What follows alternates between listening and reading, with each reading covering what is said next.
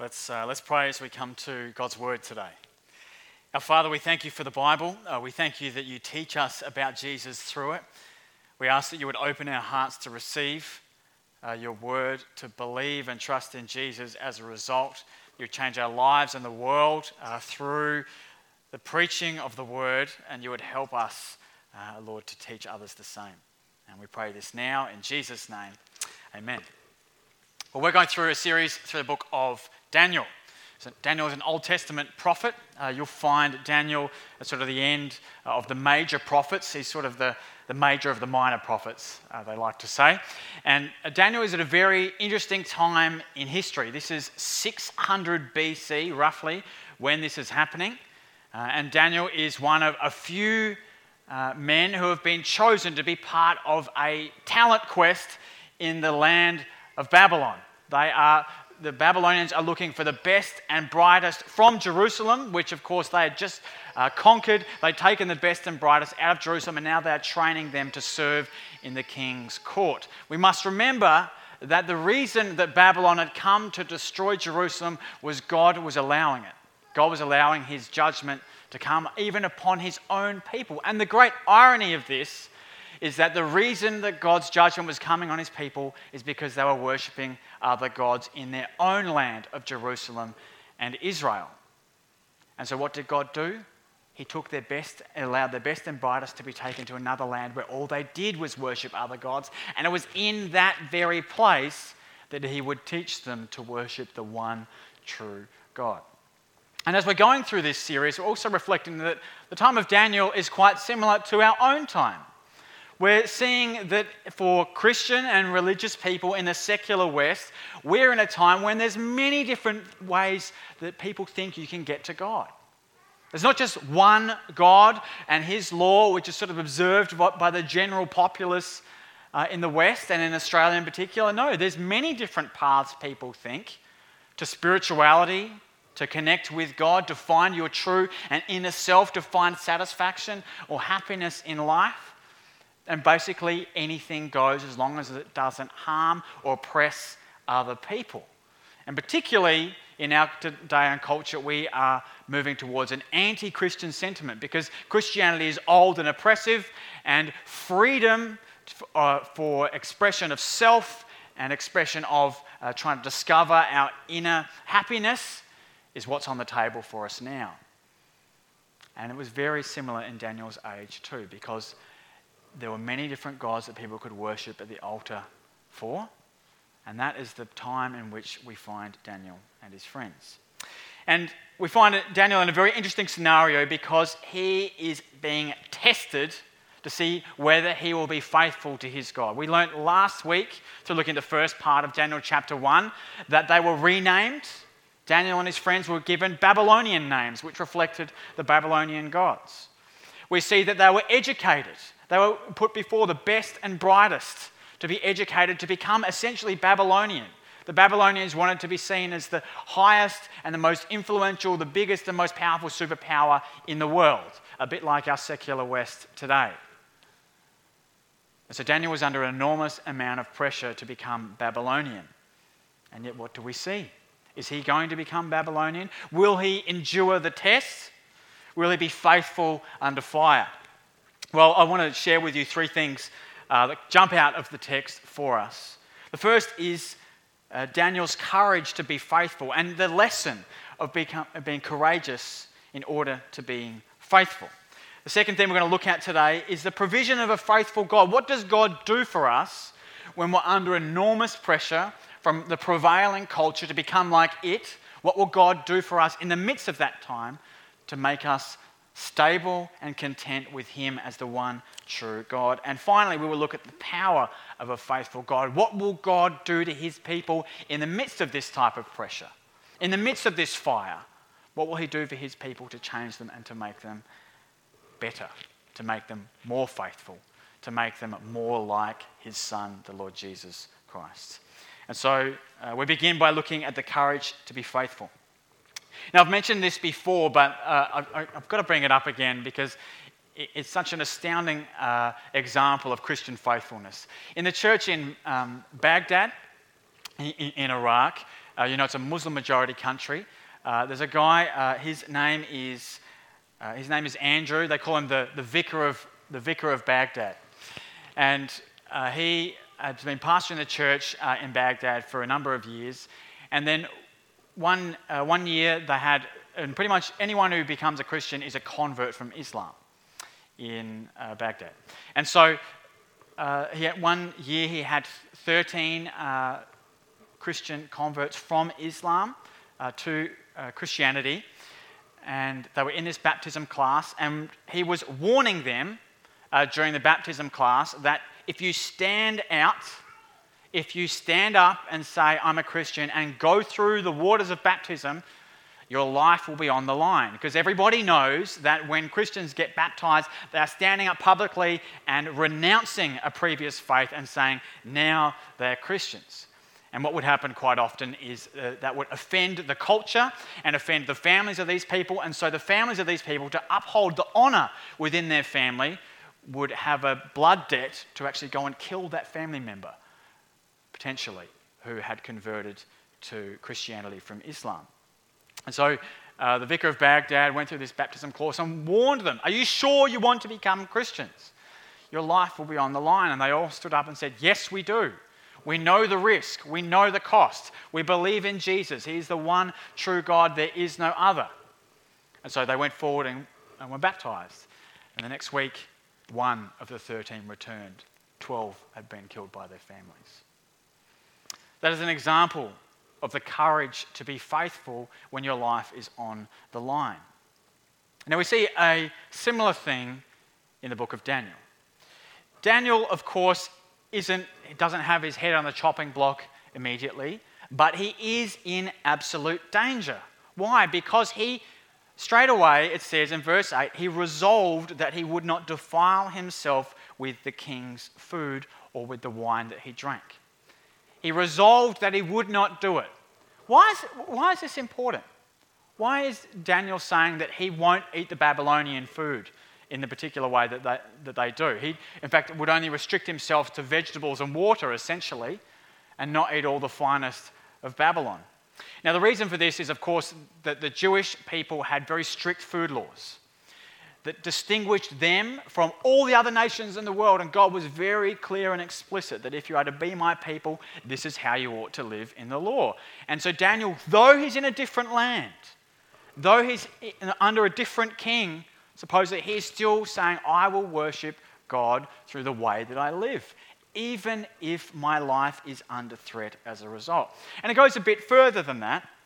Uh, scholars tell us that the food that would have been given uh, to these young men who were in this training program uh, to be part of the king's court would have likely first have been uh, sacrificed to the Babylonian gods and then sent to the king. So, if they were to eat this food, it would have been an indirect way of worshipping the Babylonian gods. They realized that if they did this, they were compromising themselves. And it would have come at great personal cost. Now, just as a first point of application, Christian people today have to make distinctions that come at personal cost in order to remain holy as God's people. This is a normal and ordinary thing. If you're a Christian person and you believe in Jesus, there are things that you are going to have to say no to that our culture says yes to. And it's going to happen all the time. There should be an expectation that you will live differently. If you're here or listening to this and you're considering Christianity, let me tell you up front yes, it will cost you. Let me tell you up front, you will stand out and look different because there are all sorts of things as Christians that you will have to say no to. Of course, there's things that you say yes to as well, but we must be honest and say there is a cost and there is a personal cost. Uh, one of the, the uh, books in the New Testament, which is we're actually going to go through later this year, the book of 1 Peter, explains how this dynamic works. This is 1 Peter chapter 3 from verse 14. Let me read. It says, But even if you should suffer for righteousness' sake, you will be blessed. Have no fear of them, nor be troubled, but in your hearts honour Christ the Lord as holy, always being prepared to make a defence to anyone who asks you for a reason for the hope that is in you, yet do it with gentleness and respect having a good conscience, so that when you are slandered, those who revile your good behavior in Christ may be put to shame. For it is better to suffer for doing good than if that should be God's will than for doing evil. So the situation Christians are often in is saying no to things and saying yes to other things. We have, we're under a different law than uh, the culture. We're under God's law. Though we do submit to our authorities in our culture, we're also first under God's rules. And so when it comes to the sphere of relationships, Christians are to behave in a particular way. We're not to be domineering over others in our relationships. We're to serve one another. Christians are not to engage in intimate relationships with those outside the faith. We're to stick within the faith if, if, like, if we're aware of that. There are all sorts of distinctions that Christians are to make, and it is to be known that you will be slandered for that that you will be looked down upon, that you will be ostracized, that people will think that you're weird. And that is part of being a Christian in a culture that is not distinctly Christian. And of course, 1 Peter wasn't written in Daniel's time, it was written almost 700 years later. And yet, what was happening? Christians were still in a place where they were under a culture which disagreed with Christianity. And so, when we consider these things, we consider being courageous under fire. We actually see a culture and time in the Bible which is actually very similar to our own time and culture now. And so personal holiness is utterly important to God, but it will come at a great cost. I've been reading through um, some writings by a guy called Robert Murray M'Cheyne, and one of the he's known for basically saying two particular things, and these are the things that he's known for saying. Firstly, he's a pastor, and he, uh, from the, I think, the 18th century. And one of the things that he is well known for saying is this The greatest need of my people is my personal holiness. So, the pastor, he's saying the greatest need that his people had, that he was leading and teaching, was his own personal holiness because he knew that what was in here would affect what was out there. What was in his inner life would affect his public life, and the true, same is true for you and I. The second thing that he was well known for was his prayer. And his prayer went a bit like this Lord, make me as holy as a pardoned sinner can be made. Let me repeat that. His prayer went like this Lord, make me as holy as a pardoned sinner can be made. He recognized that the distinction or the holiness of being a Christian and the way that he upheld and was obedient to God's law was so, so important that, it affect, his, that his inner life would totally affect his outer life. And yet he realized it was totally at the mercy of God to be able to do that. And so he had to pray, Lord, make me as holy as a pardoned sinner can be made, recognizing that he is a sinner fallen short of the glory of God, and yet he is a pardoned man by the grace of God. So, what are, we, what are we learning here? The book of Daniel teaches us that it takes courage to be faithful under fire. Uh, a scholar who uh, writes, writes, a commentary on the book of Daniel, his name is Stephen Miller, uh, observes that there are several different ways that this true courage is revealed. And I've put down six signs of true courage so that you might know whether you are living the way you ought to be as a Christian under a secular culture. Let me list them. The first sign of true courage is a willingness to offend the authorities at the threat of personal loss. A willingness to offend the authorities at the, at the threat of personal loss. I want you to notice in our text today that Daniel would rather risk offending the king, offending the king and not eating his food and not doing stuff exactly the way it was prescribed, and have that personal loss rather than be unfaithful to God. So he was, he was willing to do that. That's the first. The second is this he was willing to stand up under peer pressure. Notice that Daniel was part of a training program where there would have been lots of people part of the training program. They would have known that Babylon was the greatest superpower in the world at that particular time. They would have known that the king had a temper and was willing to put people to death if he wanted to, if it was his whim to put them to death, he would, if they disobeyed him. Even the eunuch said here that he was worried about his own life. And yet Daniel here has courage to stand up under peer pressure. Even those around him would have been like, Don't rock the boat. We don't want to get in trouble. But no, Daniel was willing to stand up under peer pressure. Thirdly, a sign of true courage is being unafraid to jeopardize future advancement. So even if Daniel managed to, by you know, ignoring the command to eat the king's food and, and was just going to have vegetables himself uh, with his friends, even if they managed to survive that, you can imagine that would put a cloud over his future within that kingdom. He may not get a future advancement, he may not get a promotion amongst his peers. And so he would, to be courageous, he would have to be unafraid to jeopardize future advancement for the sake of God. Fourthly, Daniel would have to say no to attractive but sinful options. Do you notice that the food that was offered uh, on the table and the wine that was offered was the best in the kingdom? It was the king's food and wine, not just anyone's. And so the options on the table were highly attractive but sinful for Daniel. And so it took courage to say no to attractive but sinful options. Fifthly, Daniel had to say no to the temptation of secrecy. Can you imagine Daniel and just a few friends? It seems that there's just four of them in this training program. Not many people would have known that they were there. Not many people would have known what they were up to. And so he could have thought, well, I'm really far away from Jerusalem. I can get away with it. I can get away with it. No one will really know. Just we can keep a secret. We'll eat the king's food and defile our, ourselves. We'll act as if we're worshipping the Babylonian gods, but in our heart we won't be. When we're willing to compromise, because no one will really know. But Daniel knew that God knew, so he didn't.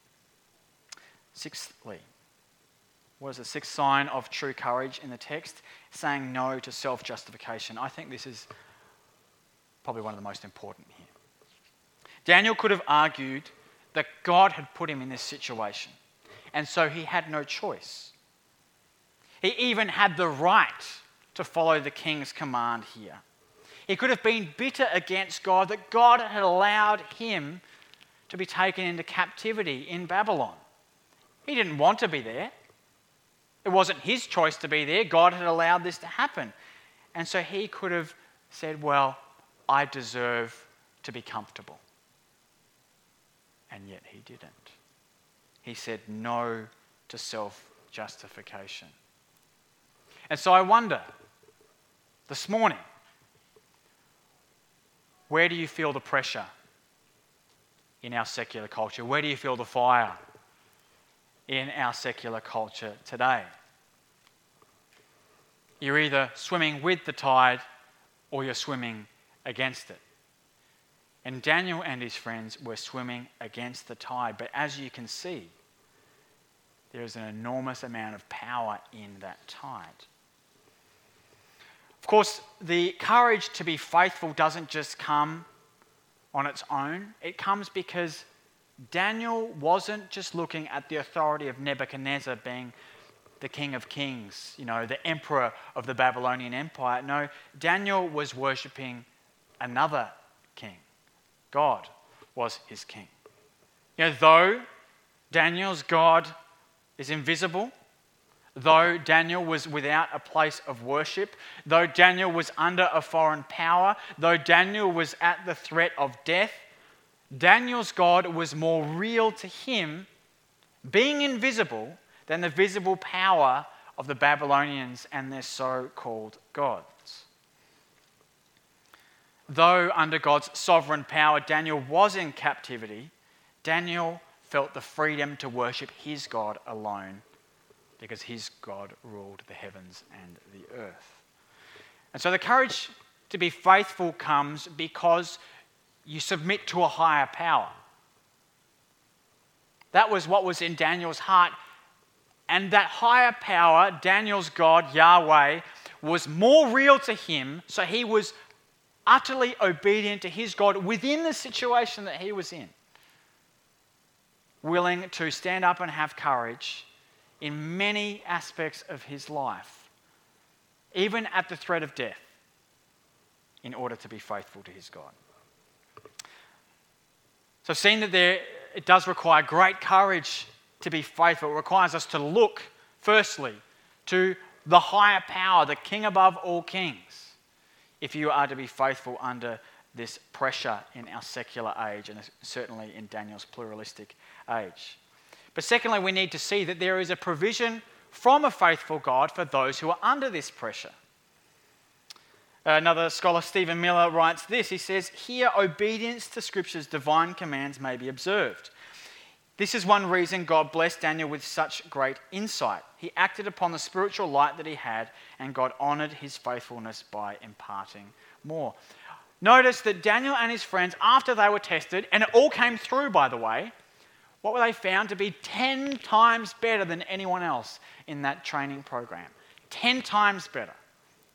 It seemed that God is blessing their obedience to his word, even in a secular culture. And so, what does God provide then? Provides favor in the midst of the time when we are obedient to him favor. Let's have a look at it. It's, it's pretty obvious. We see it in verse 9 and verse 17. Verse 9, says, verse 9 says, And God gave Daniel favor and compassion in the sight of the chief of the eunuchs. Daniel was looked upon favorably because what he had resolved in his heart not to defile himself. He resolved in his heart to be faithful, so God gave him favor. We see the same thing in verse 17. It says, As for these four youths, as in Daniel and his three friends, God gave them learning and skill in all literature and wisdom, and Daniel had understanding in all visions and dreams. God gave it to them. God made them abundantly better than everybody else. It seems that when we are faithful to God, He will bless us. The question for us this morning is when we have been blessed by God, do we use it for His sake? We learn a bit, bit later that actually Daniel served in the royal court. He had a, he was, um, went through this training program and actually served in a particular role within the royal court and had a role as a spiritual advisor to the king and of course his friends would have worked uh, in the same space. They remained distinctly uh, worshippers of their one God, and yet they remained and they continued to serve there. And yet, when the opportunity arose that he would stand out again as being a worshipper of Yahweh, the God of Israel, he used his skills and abilities for God's sake. And so, the question for us, because we all have unique gifts and abilities in life, who are we using them for? Are we using them for ourselves or for God? Do we recognize that everything that we have is a gift from Him? And so that our time, our talent, our finances are to be stewarded, looked after for God's sake? Do we recognize that? Do we recognize that when we have particular skill, particular talent, even particular spiritual gifts, that there is an obligation that we would use them for the one who gave them to us? It would be for His sake. And when the opportunity arises, we would stand up and stand out for Him, even if it comes at great costs. So God seems to provide greatly for His people who are under pressure. There's a couple of problems with this, and I, I, I think that some of you might have been thinking them already. The first is what happens when God doesn't get us out of trouble, like Daniel? What happens? You know, when, let's say, you're going for a promotion at work, you know, you're trying to get ahead, and yet there's a diversity and inclusion policy in your workplace. And, you know, and, and it's been put out in your workplace uh, for feedback from the staff, and you give feedback as a, someone who wants to be a faithful Christian, and your employer knows that you're the only person who stood up and made some concerns about this diversity and inclusion uh, policy within the workplace, and you know that you have a better resume compared to the next person, and yet you're overlooked for a job. Do you think that you'll give that feedback next time? Do you? What will happen? This is very, this is very real. In almost every sphere and workplace, you will find that there are policies and procedures in place which do crowd out Christian ethics and behavior. And so, what will you do when you are overlooked for positions when, unlike Daniel's situation, it doesn't work out for you? Does that mean that God is not faithful to his word? I want to point you to something extremely helpful for us in this case. I mentioned this uh, when we finished the book of Daniel, when I was teaching, uh, sorry, when I finished the book of Matthew, when I was teaching about Jesus' time in the Garden of Gethsemane. Jesus was perfectly faithful to God in every way, bar none. The Bible is emphatic about that. Jesus faithfully served God and was utterly obedient to every command of God. And ordinarily, when you are obedient to God's commands, He blesses you. That's, that's the general rule and principle in the book of Proverbs. You serve and honor God, you fear Him, He will endow you with wisdom and prosper your life. That's the general rule of how things ought to work. And yet, in Jesus' case, it didn't. Because Jesus is the one person in all of history who perfectly, in every way, for all of his life, served God to the letter and the Spirit, was totally obedient, and yet his life ended in suffering. He did not get a blessing, but he got the curse. Did he not? When he was in the Garden of Gethsemane, when he was sweating almost drops of blood, he even asked that the curse will be, the cup will be taken away from him, that he would not have to do it, but he submitted to the will of the Father, being obedient, even in that moment when he saw that sin was going to be put on him in its entirety.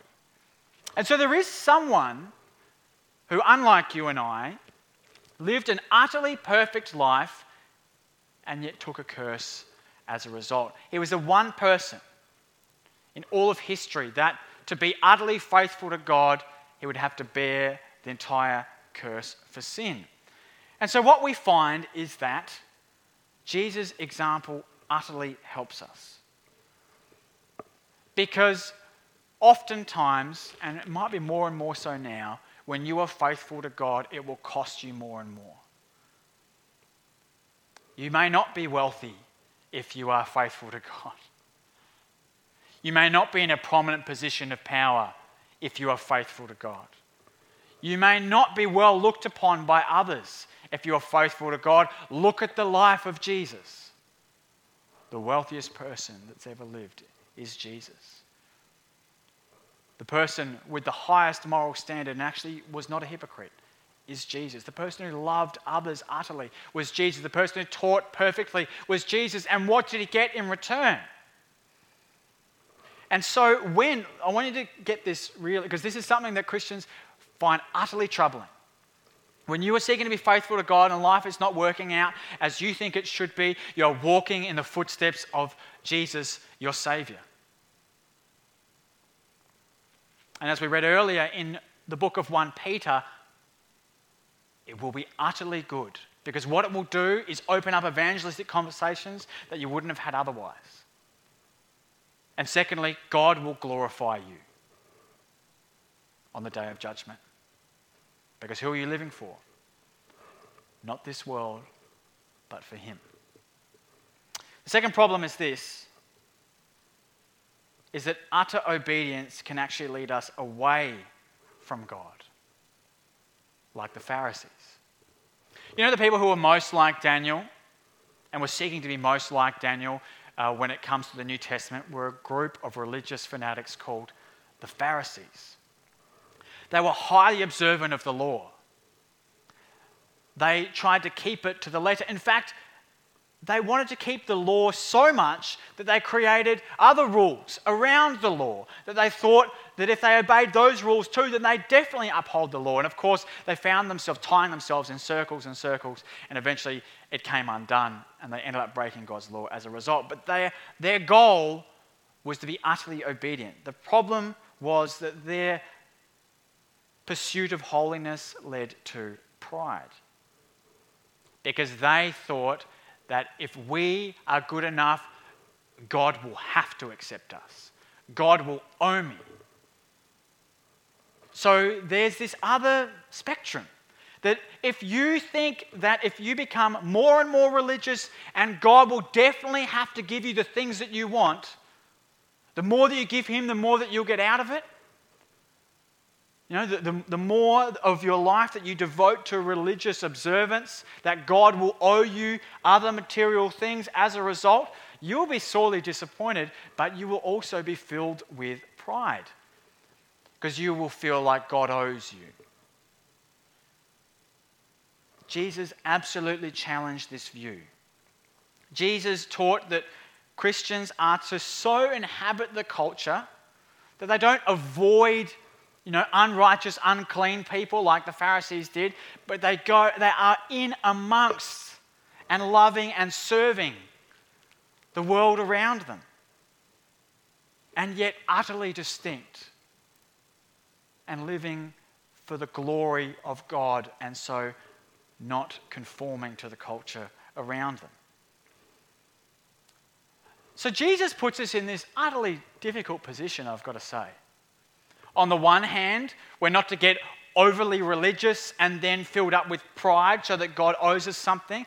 But on the other hand, Christians are supposed to be in the culture, inhabit it, love and serve the people, but not become like them. And yet serve them and love them. But first serve your God and His law within the culture. How do you do both? How do you be like Jesus? In today's day and age. It is a bit of a conundrum. And yet Jesus uh, puts it this way. Or sorry, grace puts it this way. You know, because pride opposes God, because it says, You owe me for my holiness. Whereas humility would say, God, I owe you for my unrighteousness. If you're, a, if you're a proud person, if you're a proud religious person, you will think that God owes you. If you're a humble person, you'll realize that actually, well, you owe God. And you have a great debt to pay to Him. But the grace of God in Jesus Christ says this I will pay what you owe. That's what Jesus said. And so we have a debt now to Him out of love. So we've seen, firstly, that there does require great courage to be faithful. Secondly, we've seen that God does provide for his people in the midst of difficulty and pressure, sometimes with great gifts of wisdom, understanding, spiritual gifts, and sometimes he doesn't. And yet, because of Christ, we can be more like him even when we don't get those things. We can follow in his footsteps even when we don't get those things. And yet, it is very difficult very difficult to walk the path of being holy and distinct and being a bit like Daniel, and yet in amongst the people and loving and serving them and not prideful and religious at the same time. So, how do we do both? We need the power of a faithful God.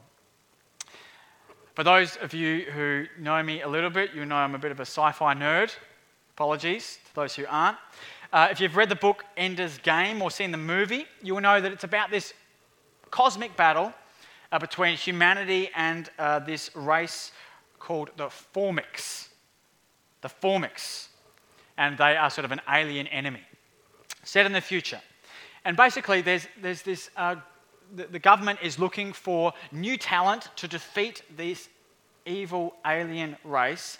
And so they sort of hunt out gifted youths, a bit like Daniel, hunt down gifted youths to become commanders at their battle school.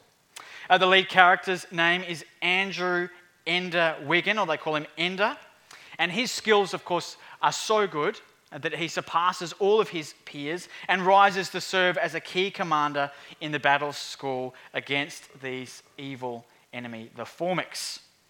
Uh, one of the key virtues that Ender displays is courage courage to do what is best, courage to rise in the face of adversity. Although uh, at some point uh, early in uh, the story, he actually falls out of favor with the, battle school, with the battle school and is overlooked because his siblings seem to be so successful, he is overlooked as the younger brother. He's bullied by other children in school. And so one day he decides to take out the bully. And with this surge of anger and violence, Ender beats up the bully, reacts very strongly, and permanently incapacitates him. Now, the colonel of the battle school, who's been sort of watching these children on a camera, sees what happens and goes to visit Ender. Now, Ender justifies his position because he says that if he demonstrates superiority over the enemies now, then he will prevent future problems from the bully. Let me say that again. That if he demonstrates his superiority now over the bully, he will prevent future problems from that bully, i.e., the bully won't be able to bully anyone else in the future. So he puts an end to him now. And the colonel says, This is the sort of person that I want. And so he, he's taken into the battle school and then rises up because he has the necessary foresight to deal with the evil enemy, the Formics. Now, in the battle with the enemy, uh, these children are being trained, these gifted youths are being trained in order that they would be able to take command of the human fleet and defeat the enemies. And there's a simu- they're constantly doing simulations to uh, get top marks in their class. And during one simulation, Ender decides to sacrifice the entire human fleet in order to totally destroy his enemies. And, and he's doing it a bit out of spite because he doesn't like his superiors within the battle school. But he, to his horror, he realizes that the superiors are cheering because it was not a simulation. The enemies are destroyed at the cost of the entire human fleet. Now, why do I tell you this story? Because rather than Earth's brightest coming to destroy the enemies of humanity by becoming cruel and without compassion, because there is evil in this world and in this universe, and one way to eradicate it is by destroying all of humanity. You know, typically, the superhero movies or the James Bond movies will have a villain who will want to wipe the slate clean of all the evil of humanity, and someone has to rise up and defeat them. But rather than that happening, heaven's brightest, Christ Himself, would come down to us and he would rather receive the entire weight of evil and its just penalty, which is death, upon himself than dish out the justice that we deserve. So it is in the gospel that we see the faithfulness of God, that at the cost of his very own son, he would hand him over to justice, Jesus on the cross, so that we would not have to pay that penalty. Jesus is the ultimate gifted one with all the compassion, with all the wisdom, with all the understanding, with all the spiritual gifts. And yet, rather than serving himself, he would serve humanity on the cross and save us if we're willing to accept him from our sins eternally. So when we consider Daniel, we consider Daniel did a good job, but Jesus did a great work of eternal justice and mercy. Jesus did what Daniel could never do. If you are thinking to yourself, I need to be a bit more like Daniel, you might be right, but you'll never do it. You'll never be as good as you could possibly be because you'll always stumble and fail. And so you won't just need an example, you'll need a savior. You need someone who's willing to step into your place and live the perfect life you should have lived and die the death you should have died. In order that when you trust in Him, when you trust in Jesus, you have the confidence that it wasn't you that earned it, it was Him. So you can be a humble person and then serve Him out of a debt of love because He first served you. Now, I want to finish quickly with six, six applications from our text for how to be a courageous and faithful person in our day and age. Six. Number one, Daniel gives us a great example that we might have a courageous work attitude. A courageous work attitude. You see, Daniel was a very odd combination in his work attitude. He was faithful to his employer on the one hand, and he was faithful to God. he was doing both. He was endeavoring to do both. What an example for us. Even more, Jesus' faithfulness gives us an attitude of, of servant heartedness in our work, maybe in our education, maybe in the different areas of life that we serve Him, in the home, in the family, in our uh, other spheres. But to do it in a distinctly Christian way, by being obedient to God's law, even when it costs us. So we're to have a courageous work attitude. Secondly, we are able to take on courageous risk taking. I want you to see in the text that Daniel was able to risk his position, even his own life, in order to honor God. And this is evident a bit later when Daniel is willing to step up to save his co workers another time. And it seems he keeps doing it again and again. Let me ask you, what courageous risks might God be asking you to take? Because if you're a Christian person and you really trust in God, then failing when you take a courageous risk is not such a big deal. It's okay to fail because you trust yourselves into God's hand. Think about this Christ risked it all and gave it all for us so that we might have everything secured for eternity. And so, if we will never risk our place with God, if we have faith in Him, then we can have the courage to step out in faith. This might be in business, this might be in relationships. If there is a godly risk that God might be calling you to take with courage, we have limited excuses when we trust in a sovereign God. Thirdly, we can have perseverance when we have little favor, little learning, little skill, and little spiritual gifts, unlike Daniel. You see, Daniel was greatly blessed by God, wasn't he? He had enormous opportunity and the ability to achieve great things within himself that he was gifted by God. And I want you to know that Jesus had infinitely more of all of those things. And yet, Jesus' greatest work was through suffering and death and resurrection. And so, what does that mean for you and I? That means even if you've got nothing, you feel like you've got little to offer God little favor, little learning, little skill, little spiritual gift to offer to God, He can use you mightily. Because really, it's all about Him anyway. Fourthly, our failures to show courage in faithfulness teach us the grace of God when we fail to serve God as we should, when we compromise, when we backslide, when we spend entire seasons of our lives rooted in pride or bitterness or lust or distractions of wealth and power, Christ died for your sins. In fact, the Bible tells us in 2 Peter chapter 1 that the more you are aware that Christ died for your sins, the more you will let go of those things and live for Him. The more you are aware that Christ died for your sins, the more you will let go of other things and live for Him. Fifthly, we can pursue friendships with people who totally disagree with us, and we can work with, love, and serve them. Interestingly, Daniel became friends with his boss.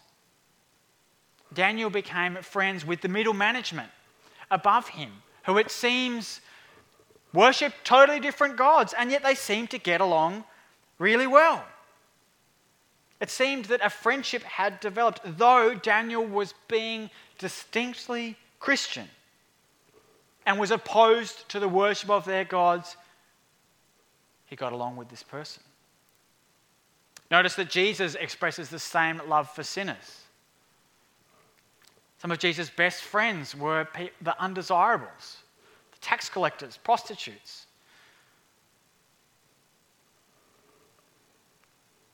Jesus opened his life to people. And it was through the openness that he had with them and the friendships that he built with people that they often came to faith. And so Daniel teaches us that we can work, live with, and serve people who totally disagree with us and pursue friendships with them.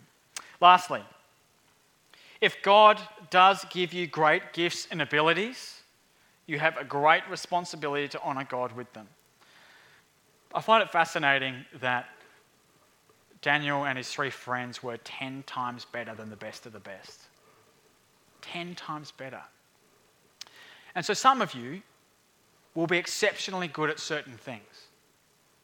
Not just average, exceptionally good, maybe even 10 times better than others, maybe more.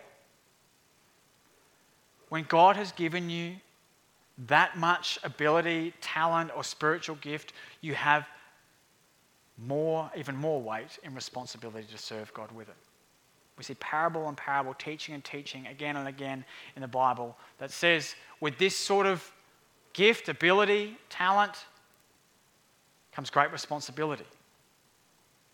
Notice that Christ, again, had all the best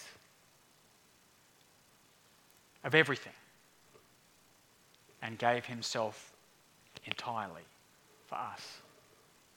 And so the question left for you and I is what will we give? If Christ has given that, what will we give to him? Let me close in prayer. Our Father, we thank you for your word. We thank you for teaching us uh, about the life of Daniel, about we, how we ought to respond uh, to him. Uh, Lord, help us to now uh, live a life in response to the grace of Jesus. That we can't just be like Daniel uh, through his example, but we must respond, Lord Jesus, to you and what you have done perfectly. As to bring that truth and that grace to bear in our lives today, we pray. In Jesus' name, amen.